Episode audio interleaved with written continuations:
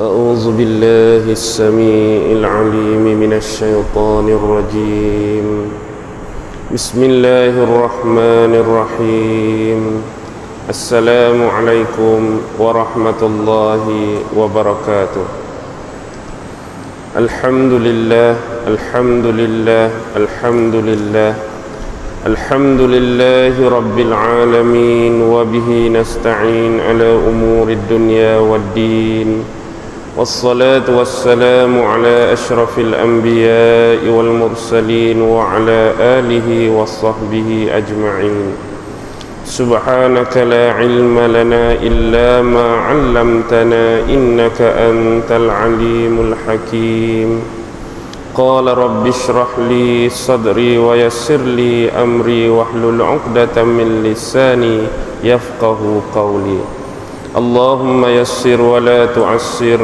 اللهم يسر ولا تعسر اللهم يسر ولا تعسر اللهم صل على سيدنا محمد وعلى آله وصحبه وسلم اللهم صل على سيدنا محمد وعلى آله وصحبه وسلم اللهم صل على سيدنا محمد وعلى آله وصحبه وسلم أما بعد Alhamdulillah syukur kehadrat Allah Subhanahu wa taala kerana dengan limpah kurnia rahmat kasih sayang serta inayah daripada Allah Subhanahu wa taala dapat sama-sama sekali lagi kita dipertemukan dan dikumpulkan oleh Allah Subhanahu wa taala di satu tempat yang paling dimuliakan iaitu di masjid di rumah Allah dan di bulan yang penuh keagungan bulan yang penuh keberkatan dan bulan yang penuh kemuliaan.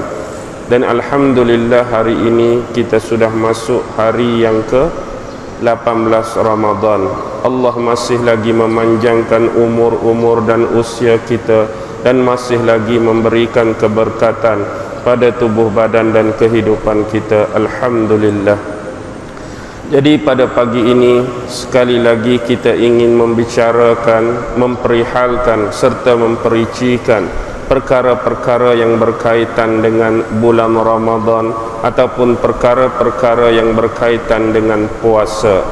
Sebagaimana yang kita sedia maklum kita pernah membacakan ayat-ayat daripada surah Al-Baqarah terutamanya ayat 183 ayat 184 dan ayat 185 yang mana ayat-ayat ini adalah merupakan ayat-ayat dasar. Ayat-ayat ini adalah merupakan ayat-ayat basic yang mendasari agama kita tentang persoalan pensyariatan berpuasa. Sebagaimana yang selalu disentuh Allah Subhanahu wa taala berfirman يا أيها الذين آمنوا كتب عليكم الصيام كما كتب على الذين من قبلكم لعلكم تتقون Wahai orang-orang yang beriman Sebelum ini pun kita sudah menyebut Kita sudah memperihalkan tentang Yang mana ayat-ayat yang diturunkan dengan lafaz Ataupun kalimah Ya ayyuhallazina amanu kebiasaan dan kebanyakan ayat-ayat ini turun di bumi Madi Madinah. Dan ayat-ayat ya ayyuhalladzina amanu terkenal dengan ayat-ayat madaniyah. Yang mana bila didatangkan oleh Rasulullah sallallahu alaihi wasallam lafaz-lafaz dan kalimah-kalimah serta ayat yang dimulakan dengan kalimah ya ayyuhalladzina amanu kebiasaannya sikap kebiasaannya yang diambil oleh para sahabat ialah melakukan tiga perkara. Pertama ialah sahabat akan membuka kuping telinga mereka dengan seluas-luasnya. Sahabat akan membuka kuping telinga mereka dengan selebar-lebarnya. Semata-mata untuk mendengar arahan-arahan daripada Allah. Semata-mata untuk mendengar perintah-perintah daripada Allah manakala mereka akan membuka mata seluas-luasnya mereka akan membuka mata selebar-lebarnya untuk mendengar penerangan daripada perintah-perintah yang bakal diturunkan oleh Allah. Begitu jugalah dalam konteks yang ketiga mereka membuka hati-hati mereka jiwa-jiwa mereka roh-roh mereka untuk menghayati dan mengaplikasikan setiap perintah-perintah dan arahan Allah dalam ayat-ayat yang keseterusnya. Bila kita berbicara mengenai yang beriman iaitu ayat ini digesakan diperintahkan kepada orang-orang yang bertitle beriman bukannya kepada orang-orang yang dikatakan Islam semata-mata. Tetapi Islam pada tahap yang kedua iaitu manusia-manusia yang beriman. Bila kita nak berbicara tentang konteks manusia yang beriman suka saya kembali kita kepada awal surah Al-Baqarah yang mana di sana Allah sudah mendatangkan sifat-sifat mereka yang beriman, sifat-sifat manusia yang beriman yang terkandung di dalam surah awal Al-Baqarah ayat pertama sampailah ayat yang keli kelima. A'udzu billahi minasyaitonir rajim. Bismillahirrahmanirrahim. Alif lam mim. ذلك الكتاب لا ريب فيه هدى للمتقين. الذين يؤمنون بالغيب ويقيمون الصلاة ومما رزقناهم ينفقون. والذين يؤمنون بما أنزل إليك وما أنزل من قبلك وبالآخرة هم يوقنون. Ala hudam min rabbihim wa ulaika humul muflihun baik. Di dalam ayat-ayat yang terkandung di antara ayat pertama hingga ayat kelima ini adalah dasar-dasar yang telah menjadi ketetapan oleh Allah Subhanahu wa taala yang memperihalkan dan menceritakan sifat-sifat mereka yang beriman antara lain ialah sifat-sifat orang yang beriman ialah mereka ini alladzina yu'minuna bil nabil ghaib.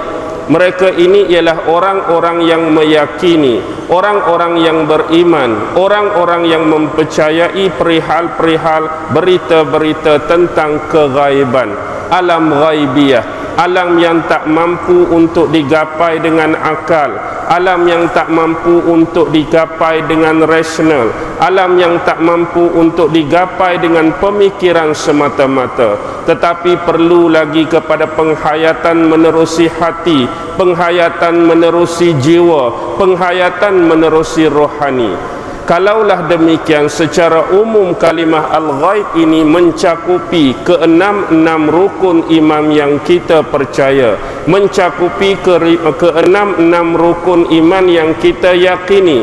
Bermula dengan beriman kepada Allah adalah bersifat ghaibi ghaibiyah. Beriman kepada malaikat bersifat ghaibiyah beriman kepada kitab bersifat ghaibiyah beriman kepada rasul bersikap ghaibiyah beriman kepada hari kiamat juga bersifat ghaibiyah dan beriman kepada qada dan qadar juga bersifat ghaibiyah. Tetapi walaupun keumumannya keenam-enam perkara ini adalah bersifat ghaibiyah tetapi Allah memberi pengecualian kepada tiga perkara penting yang terkandung di dalam rukun iman yang enam ini. Dan disambung dengan apa? Dengan kalimah wa yuqimuna shalah wa mimma razaqnahum yunfiqun. Yaitu orang yang tidak putus-putus menjalinkan hubungan dirinya dengan Allah menerusi satu ibadat khusus yang dinamakan sebagai salat dan dia adalah orang-orang yang menginfakkan orang-orang yang memberikan semula apa yang telah dikurniakan Allah kepada mereka.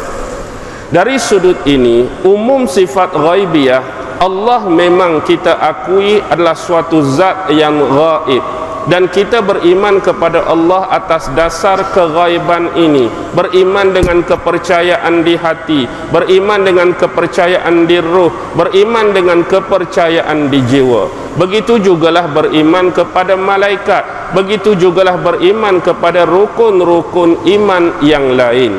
Kalau demikian bagaimana dengan sahabat-sahabat yang pernah hidup bersama Rasulullah Adakah mereka itu bersifat ghaibiah antara sahabat dengan Rasulullah? Rasulullah tak pernah gaib pun pada pandangan sahabat pada waktu tersebut.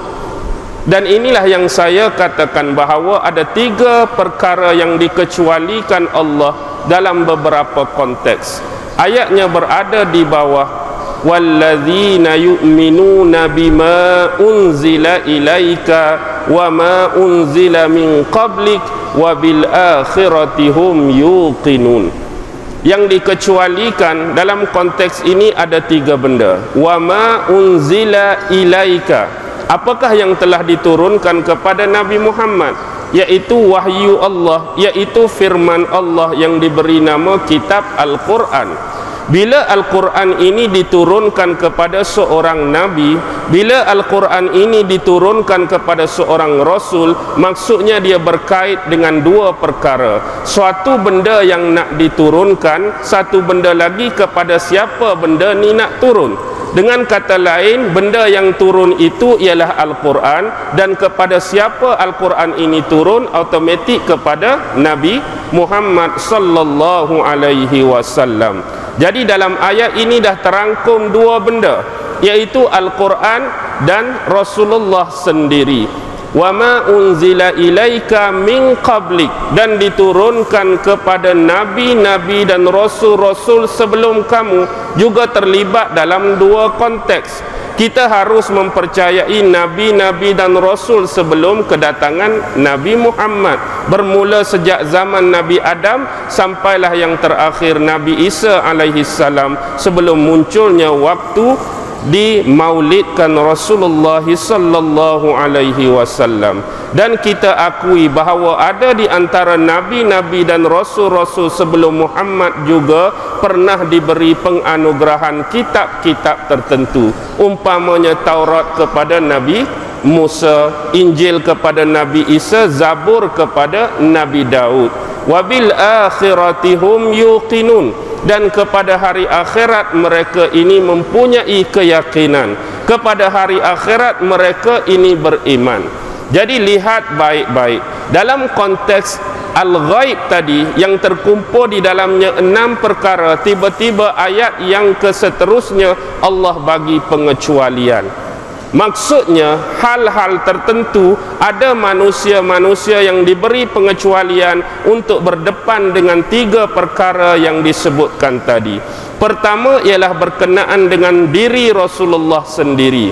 Jadi mereka-mereka yang diberi oleh Allah Subhanahu wa taala kesempatan untuk hidup bersama pada zaman sahabat adalah sahabat-sahabat Rasulullah. Maksudnya bagi diri sahabat Rasulullah itu tidak gaib bagi mereka. Kerana mereka hidup pada zaman Rasulullah. Mereka boleh lihat sendiri batang tubuh Rasulullah. Mereka boleh lihat sendiri wajah Rasulullah. Mereka boleh lihat sendiri perlakuan Rasulullah. Mereka boleh lihat sendiri segala perbuatan-perbuatan dan tingkah laku Rasulullah Maksudnya di antara para sahabat dan Rasulullah tidak ada perkara yang tersembunyi, tidak ada perkara yang terselindung dan tidak ada perkara yang gaib. Maksudnya hal ini hanya dikecualikan kepada para para sahabat pada waktu tersebut. Begitu jugalah dengan konteks wahyu Allah, begitu jugalah dengan konteks Al-Quran. Maksudnya zaman sahabat inilah wahyu-wahyu ini turun pada zaman mereka mereka dapat mendengar terus wahyu-wahyu yang diturunkan kepada Nabi Muhammad. Mereka dapat menerima terus wahyu yang turun kepada Nabi Muhammad. Mereka dapat mengamalkan terus wahyu-wahyu yang turun kepada Nabi Muhammad. Jadi konteks penurunan Al-Quran konteks penurunan wahyu dan Al-Quran ini tidak gaib bagi mereka kerana Al-Quran turun pada zaman mereka.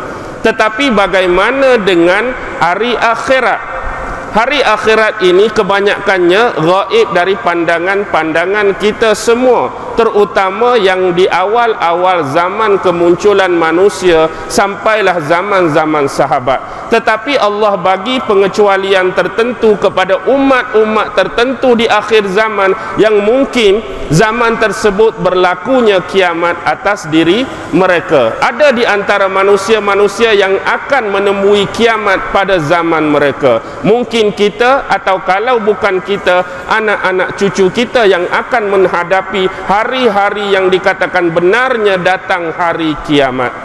Maksudnya kalau Al-Quran kalau Rasulullah dah terbukti pada zaman sahabat tidak gaib bagi mereka. Tetapi hari ini ada sesetengah manusia yang Allah bagi kehidupan mereka panjang dan bertemu dengan usia akhir zaman mereka akan dapat melihat dan merasai dengan kepala mata mereka sendiri kiamat itu berlaku di hadapan mereka dengan kata lain sekiranya kita tidak termasuk daripada manusia-manusia sekiranya kita tidak termasuk daripada yang dikecualikan Allah dalam tiga hal ini maka kita kembali kepada yang pertama ialah al-ghaib secara umum yang enam tadi.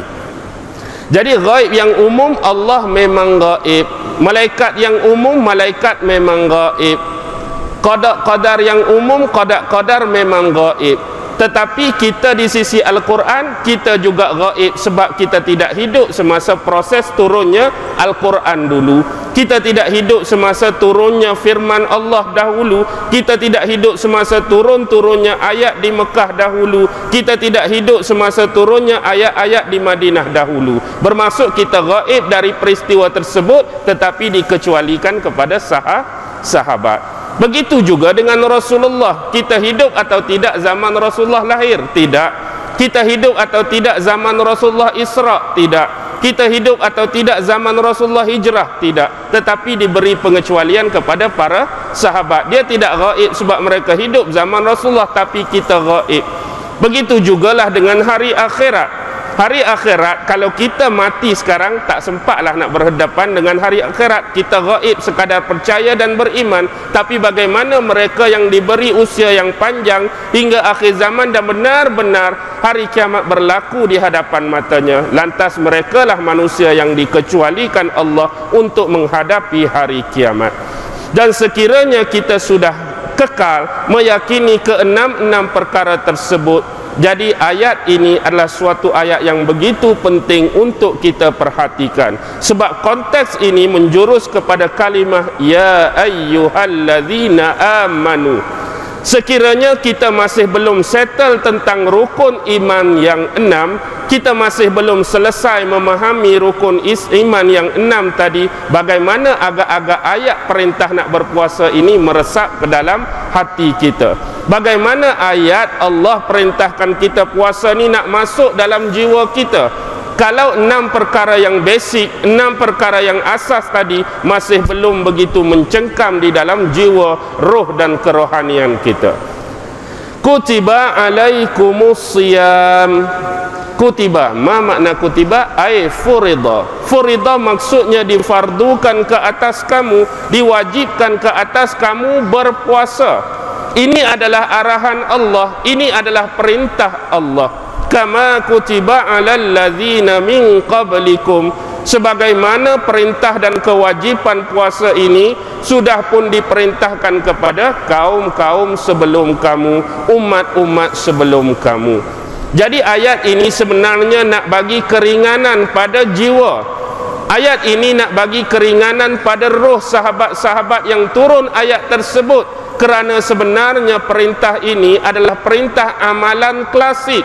Perintah ini adalah perintah ibadat klasik, bukan umat Islam umat pertama yang kena puasa, tidak.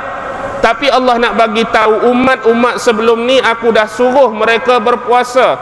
Umat sebelum ni aku dah perintah mereka berpuasa. Jadi di hati umat-umat Islam yang turun ayat ini pada waktu tersebut mereka tidak begitu terkejut. Mereka tidak begitu terkesan kerana nak bagi sokongan moral nak bagi sokongan moral kepada para sahabat bahawa amalan yang Allah perintahkan ini yang Allah suruh ini umat-umat dahulu pun dah buat. Bukan kamu yang menjadi pemula kepada ibadah dan amalan ini. La'allakum tattaqun. Moga-moga kamu menjadi orang-orang yang bertakwa. Dalam konteks puasa Allah nak melahirkan manusia-manusia yang takutkan Allah dalam konteks puasa nak lahirkan manusia yang bertakwa nak cari suatu kehidupan yang lebih baik.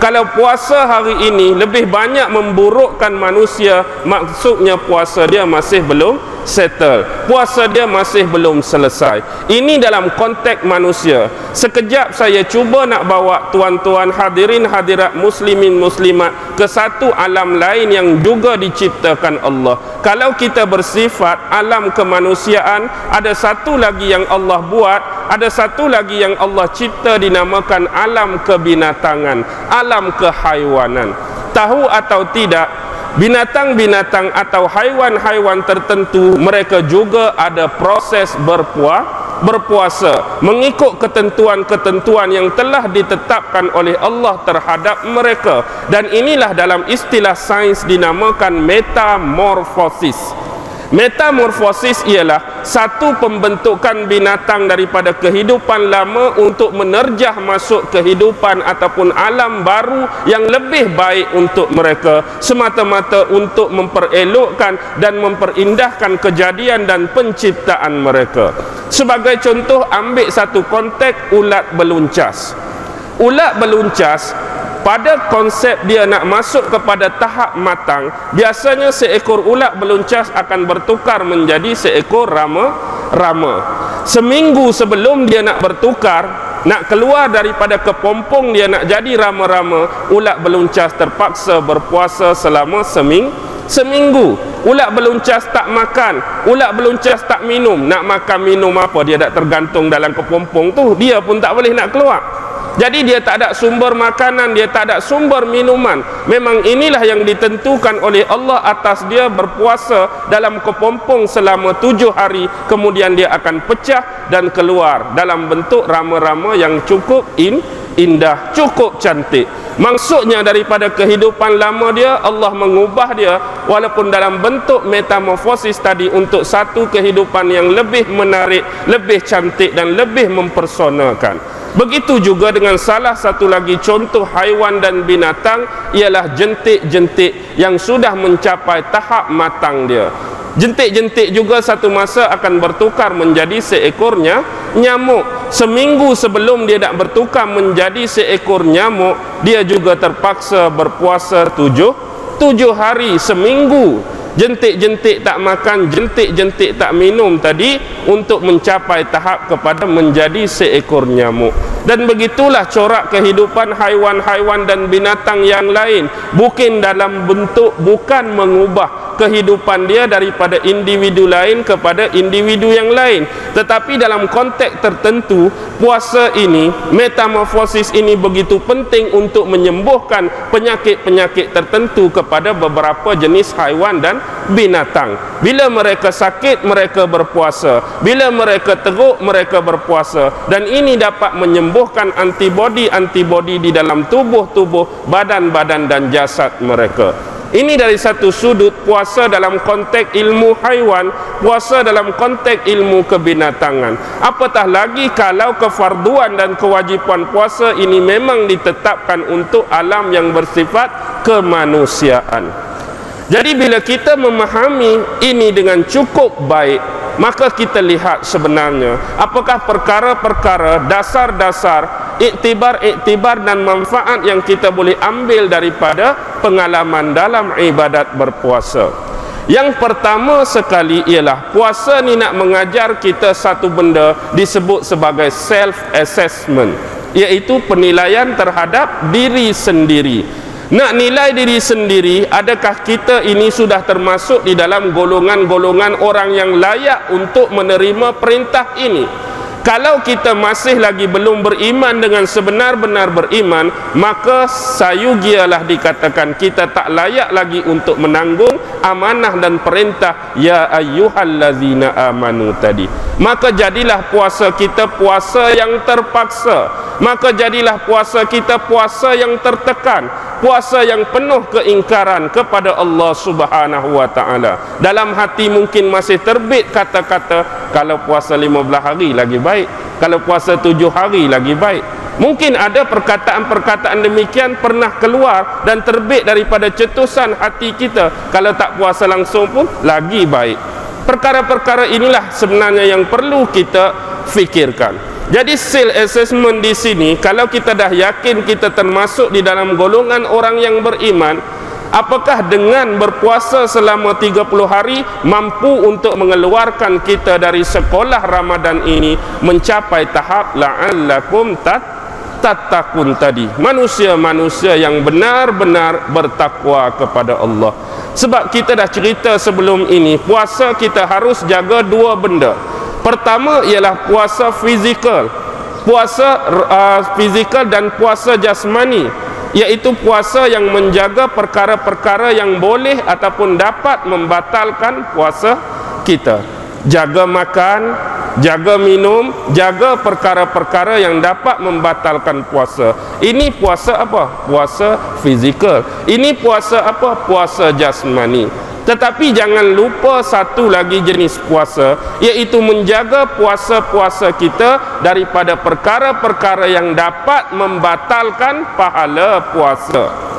Jadi kita hari ini sibuk nak jaga perkara yang batal puasa saja. Eh, jangan korek telinga batal puasa. Jangan lebih-lebih korek hidung batal puasa. Jangan terlajak masukkan jari dalam mulut batal puasa. Hal macam tu kita cukup jaga tetapi berapa ramai manusia di kalangan kita yang jaga tentang perkara-perkara yang boleh membatalkan pahala puasa kita. Sebab itu banyak kita dapat melihat ramai manusia yang berpuasa tetapi mulutnya masih tidak dapat mampu menahan dari mengum, mengumpat. Mulut dia tak mampu nak tahan dari caci orang lain. Mulut masih tak mampu nak tahan maki orang lain. Mulut masih tak mampu nak tahan daripada cakap bohong, cakap dusta kalau kita masih berpuasa tapi masih juga melakukan perkara-perkara yang sebelum ini kita lakukan dalam bulan sebelum-sebelum Ramadan maka title la'allakum tattaqun masih jauh lagi untuk kita raih masih jauh lagi untuk kita gapai. Jadi beringatlah dengan perkara-perkara yang disebut sebagai perkara-perkara mazmumah di dalam agama lebih-lebih lagi ialah orang yang memang jenis sebelum ni tak suka semayang, tak suka solat. Tapi bila bulan Ramadan, rajin pula dia puasa. Ada tak orang yang suka puasa tapi malas semayang? Ada orang yang suka saja puasa tapi semayang tak mau dia. Jadi macam mana penerimaan Allah terhadap amalan puasa dia? Sah atau tidak puasa orang yang tak semayang? Lah sah puasa dia sah lah sebab dia puasa dia tak makan dia tak minum. Tetapi semayang tak semayang ni. Macam ni lah perkiraan yang cukup mudah kiasannya ialah bila kita puasa Allah bahagi kita pahala puasa. Sah puasa kita orang yang tak semayang pun. Allah bagi cek kita satu juta. Ambil cek satu juta upah kamu puasa 30 hari bulan Ramadan. Tapi sekadar cek sajalah bukan dalam bentuk tunai tapi kalau kita nak tunaikan cek ni kena pergi mana? Kena pergi ke bank-bank. Pilah Ambank ke Public Bank ke BSN ke Bank Rakyat. Okey saya datang nak tunai cek satu juta ni. Pakcik, pakcik, pakcik ada akaun tak? Pakcik buka ada akaun ke sini? Oh, akaun pakcik tak ada. Pakcik ada cek saja. Apa maksud akaun? Akaun itu ialah solat-solat kita.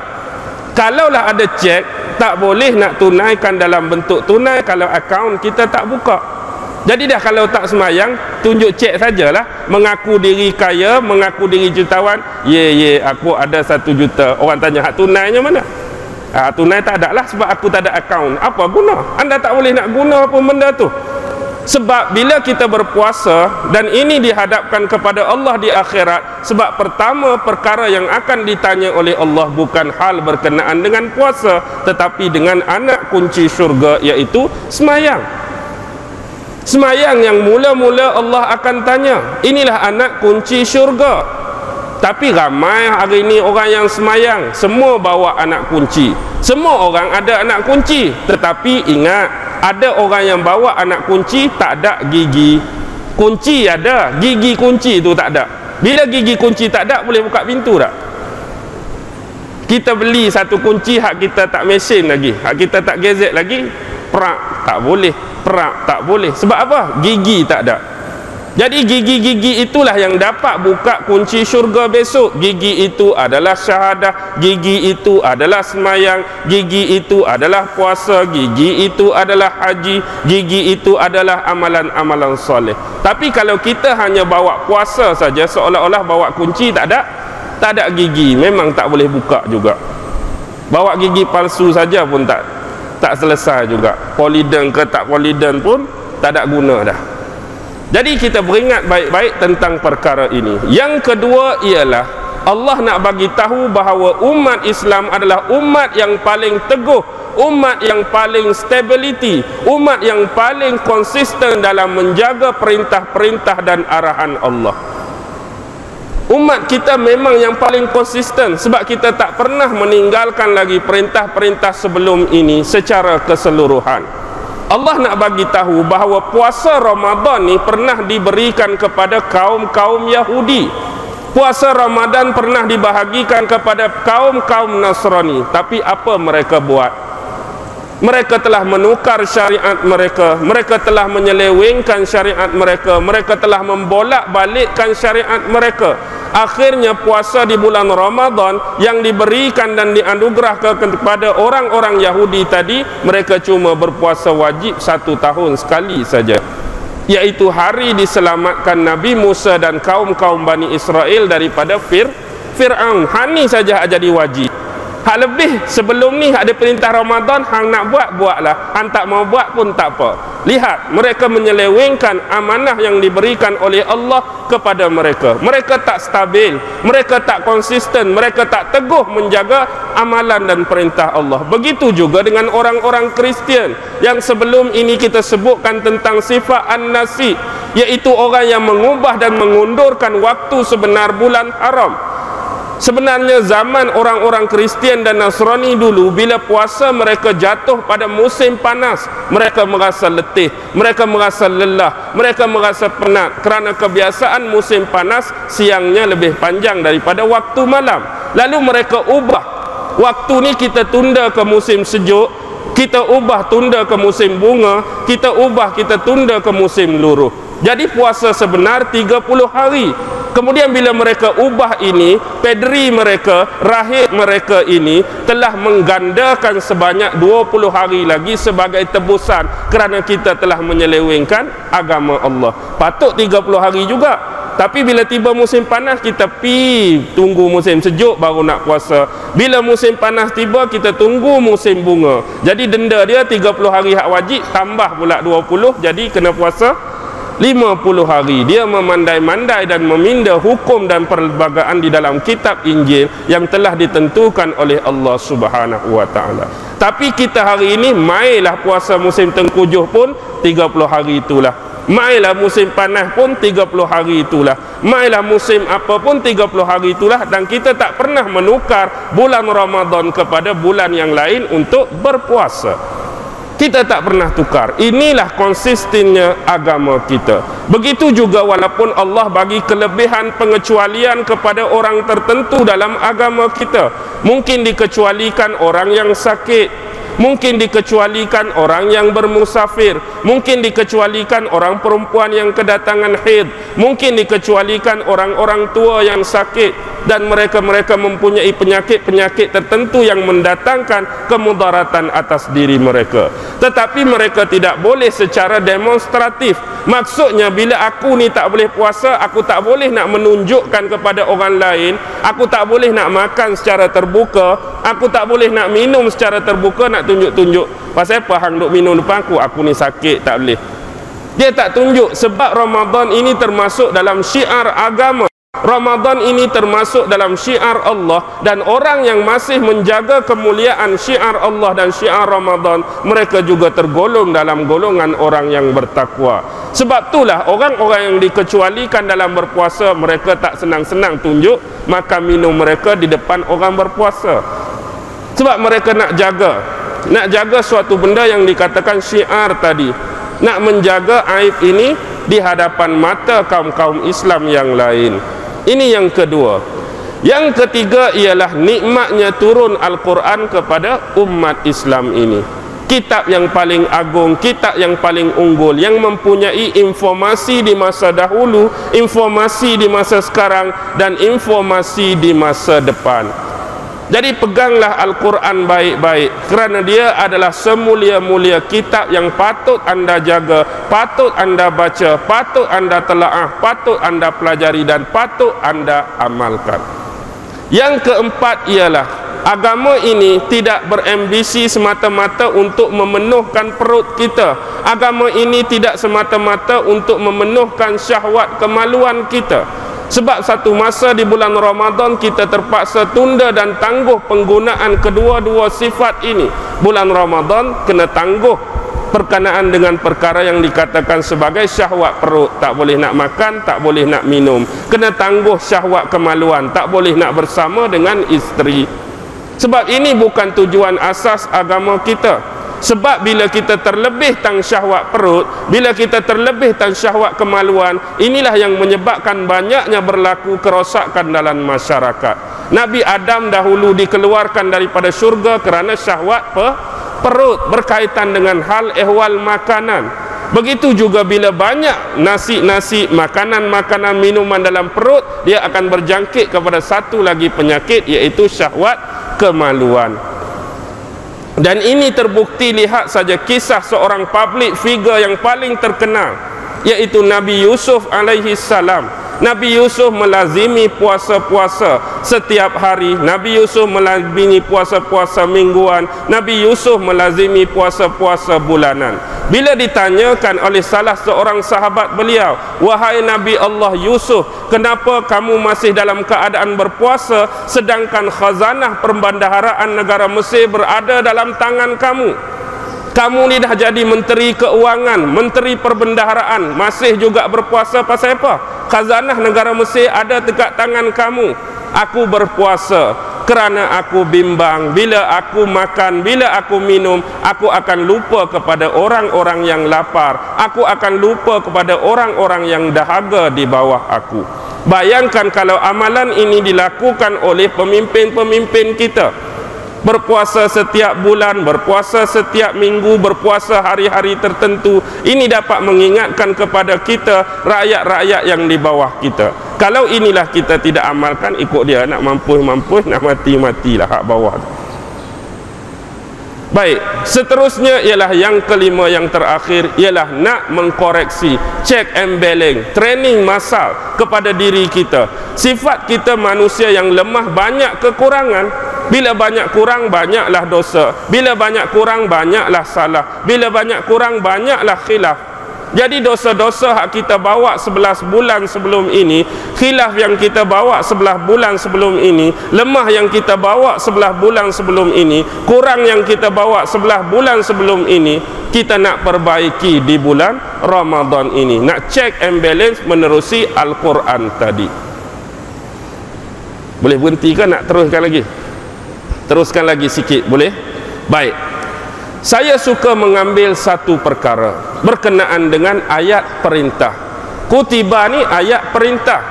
Secara umum manusia ini sifat dia macam mana? Bila datang ayat perintah yang itulah tadi saya katakan ramai manusia akan rasa terte tertekan. Ramai manusia akan rasa terpaksa dan di sinilah sebenarnya banyak berlaku pelanggaran terhadap perintah. Banyak berlaku pengingkaran terhadap perintah Allah. Eh kena semayangnya. Eh kena puasanya. Eh kena zakatnya. Eh kena hajinya. Kena buat itulah kena buat inilah. Kita banyak mengomel.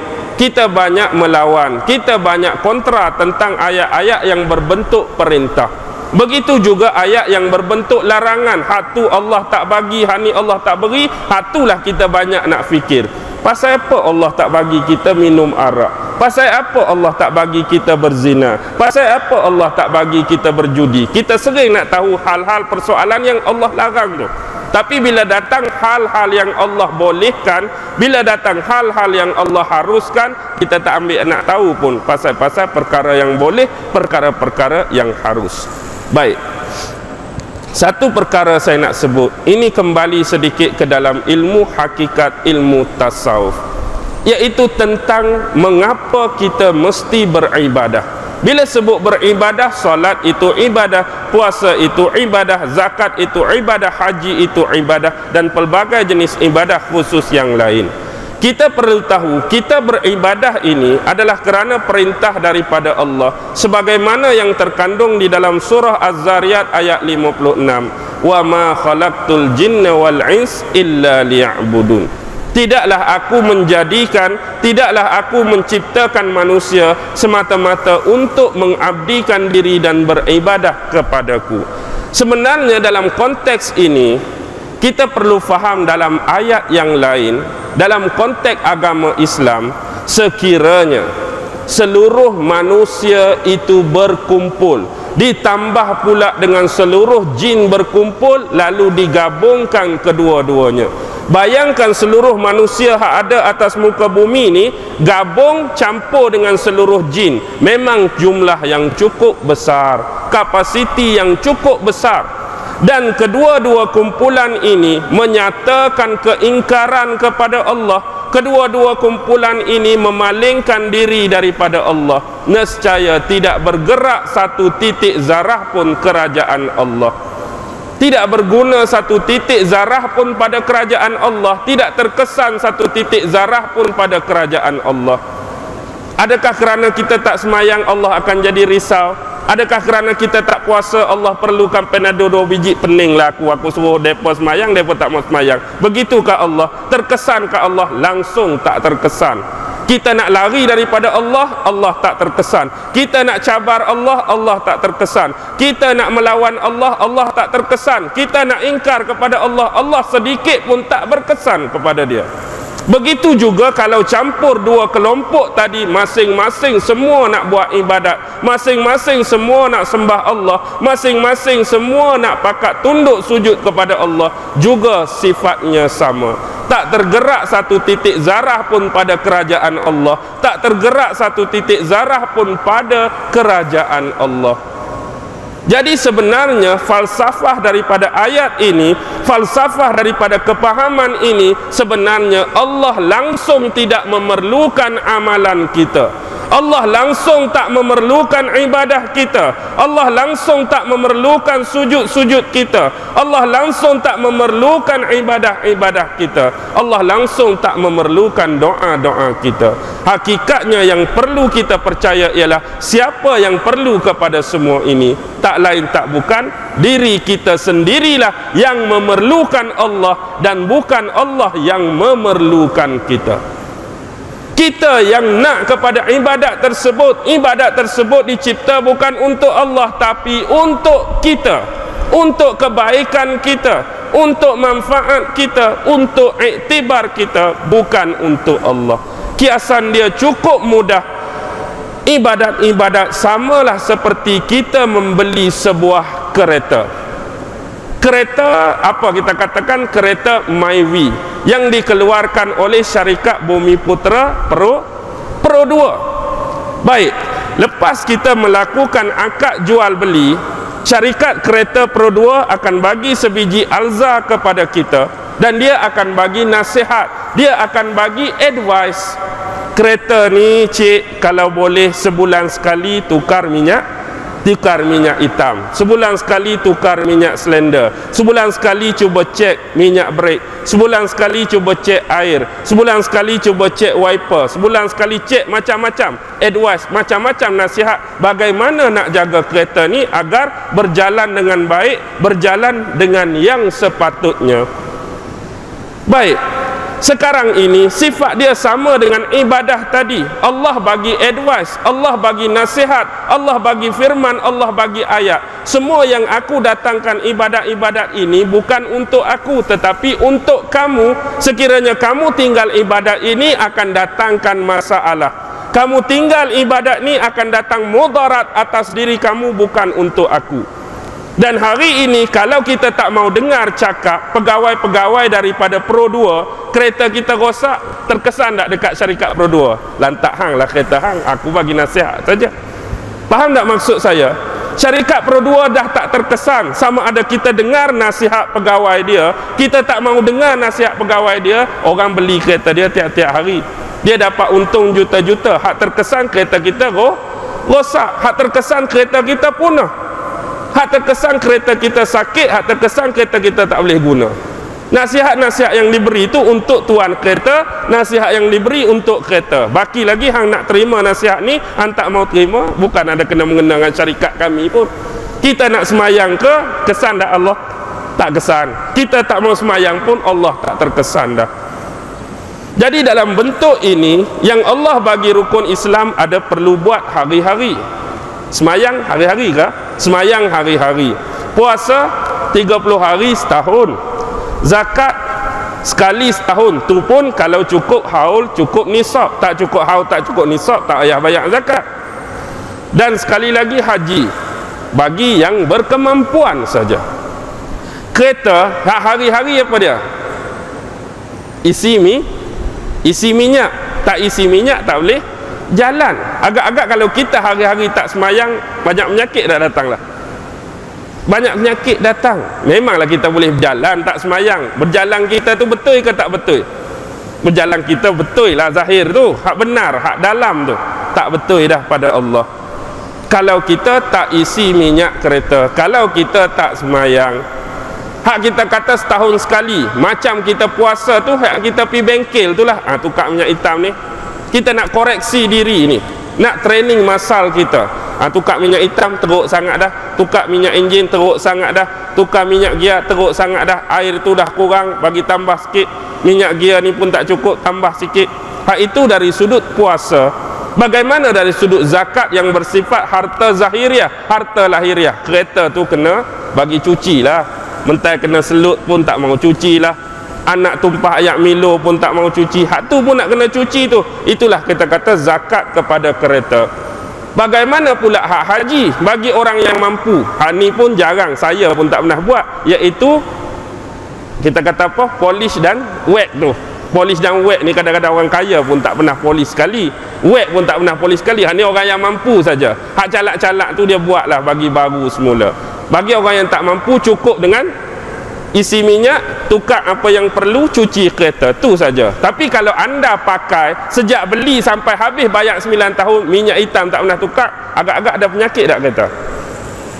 Kereta pun debu penuh sarang labah-labah penuh batu penuh sumpit plastik penuh sampah penuh agak-agak bau busuk tak? Itulah bayangan untuk kereta anda itulah bayangan untuk anda. Hari ini memang kita tak busuk kita wangi tapi hakikatnya kita busuk di sisi siapa? Kita busuk di sisi Allah. Kita tak bernilai di sisi malaikat-malaikatnya. Sekiranya kita melanggar arahan-arahan dan perintah daripada Allah subhanahu wa ta'ala. Faham ke tak faham tu lah? Faham dah tak? Faham boleh berhenti ya tak sebab tak ada ayat mineral selalu ada ayat mineral jadi kita berhenti insyaAllah kalau ada kelapangan dan masa kita bersua dan bersambung kembali wabillahi taufiq wal hidayah wassalamualaikum warahmatullahi wabarakatuh أعوذ بالله من الشيطان الرجيم بسم الله الرحمن الرحيم اللهم إنك تعلم أن هذه القلوب قد اجتمعت على محبتك والتقت على طاعتك وتوحدت على دعوتك وتعاهدت على نصرة شريعتك. فوسك اللهم رابطتها وأدم ودها واهدها سبلها واملأها بنورك الذي لا يخبو واشرح صدورها بفيض الإيمان بك وجميل التوكل عليك وأحيها بمعرفتك وأمتها على الشهادة في سبيلك. إنك نعم المولى ونعم النصير وصلى الله على سيدنا محمد وعلى آله وصحبه وسلم والحمد لله رب العالمين الله أكبر